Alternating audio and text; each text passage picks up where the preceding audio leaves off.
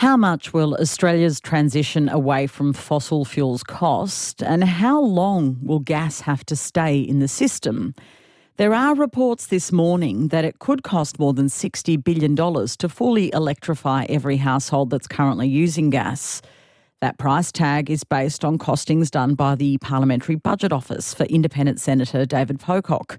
One person who knows more about the challenges and costs of our transition to renewable energy is former Energy Security Board Chair and Independent Director at AGL, Dr. Kerry Schott. Welcome back to Breakfast. Uh, good morning, PK. Thank you. This $60 billion price tag is based on a model to give $13,000 to uh, households to help 1,000 homes in Canberra transition to become fully electric. How realistic is that price tag if it went beyond this Canberra, you know, model to a bigger model? I really can't comment on it. I'm not. Um, I'm not aware of those sorts of costings, but I I would say that uh, the transition away from gas at the household level um, is something that would happen first in new builds. I don't think retrofitting older homes is something that um, all the country is likely to embrace. It is very expensive. How long do you believe gas will have to stay in the system, or will we always need at least the ability to use gas for, for um, that sort of capacity? Look, we need gas for industrial processes. Uh, we don't need it in the homes, um, and some homes will be much uh, easier to convert uh, to all electric than others. And new homes, of course, uh, should be made to be all electric. Now, you've been really particularly critical of Victoria, which is heavily dependent on two ageing coal fired power stations, Loy Yang A and B. Why are the challenges in Victoria so significant?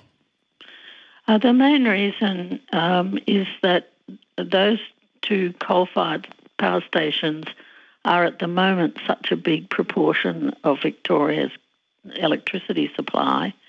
But um, Victoria um, has got, at the moment, um, fewer renewables uh, coming in, but they are coming in now quite quickly. And as more renewables come into the system, uh, the coal, the use of coal generation in Victoria will inevitably decline, and has been declining actually. What do you make of Victoria's plan to revive the State Electricity Commission and go into the energy generation space itself? Look, I think uh, the government's appointed a good advisory board to advise it on that. And I know it has plans for offshore wind and has some very good sites in the Gippsland Basin. So that will bring in quite sizable amounts of renewable energy. It's just that these things take time, and um, until the renewable energy is there to replace uh, the fossil fuel generation, you can't basically stop it. Yesterday, AGL chairwoman Patricia McKenzie defended the speed of the company's transition to renewables. Do you think AGL is moving fast enough? Look, I think we're going as fast as we can go. What um, what drives the transition in companies like AGL is the speed at which renewables are coming into the system and the speed at which they can actually be, their power can be delivered. And that depends on the transmission build. And the transmission build um, is going slower than um, the industry would like. Uh, that's partly because of all the difficulties with infrastructure projects everywhere. Not enough skills, uh, a lot of time for approvals, a lot of time in planning, and you know all all of that. Uh, but it is coming, and there's a lot of big transmission build going on, including in Victoria, actually. Okay, so that transmission build is key, and it is going slower. Is there a way of hastening? That build, obviously you just identified a couple of things. You know, obviously labor labor issues is one of them, but the other part of the equation you said is is approvals. Is there a way of making changes, and should they be made? I think we can always improve the approval process, but we do have to, and Victoria indeed has taken steps to do that, but we do have to make sure that the community is consulted properly and uh, ideas they have about where the transmission should go are taken into account. So it's never going to be a hasty um, process, so it's always going to take some time. But when I say it's running late, it's it's running um, sort of a year or two late. It's not running, you know, decades late. So, uh, and we will catch up. Uh, the thing, the thing about gas that um, I would highlight is that once we get to around 82, 85% renewables in in the electricity system, which is where we're aiming to get to um, by sort of mid 30s, uh, we will need to back that renewable up with firm, which is basically batteries and hydro, and uh, most of the coal by then will be gone. So we will need a little bit of gas for when there's no wind or sun and not enough hydro. And the gas plants won't run very often, but you know, and I'm talking, you know, maybe a few weeks um, a year, but we will really need them when we need them. And for how um, long will we need gas?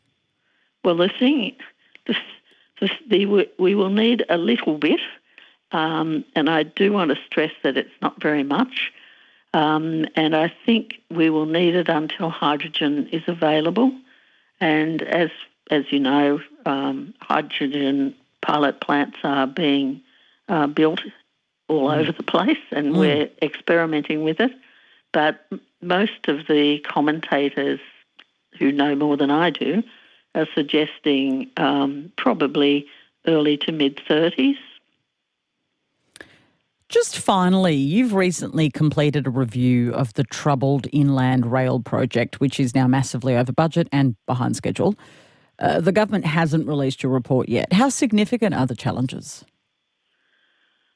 Oh, it's it's its challenges are significant. It's not. Um, it's a huge project. It's the equivalent of building a railway line from London to the Ukraine border. So uh, it's a very. We forget how big Australia is, and about half of the build is on a railway line that has to um, keep functioning. So upgrading that track, uh, you know, has to be done at particular times, which is a slow process when you've got to keep other trains running on it.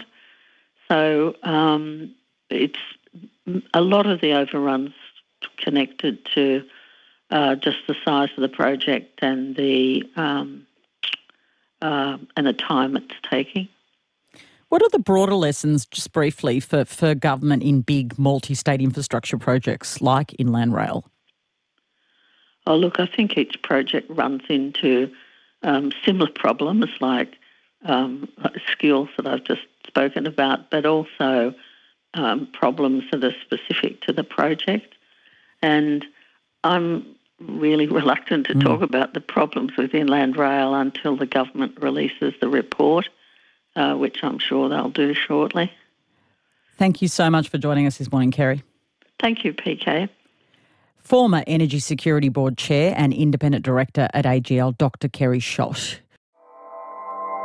Getting in touch with ABCRN is easy. Join the conversation live using the ABC Listen app's call and text features.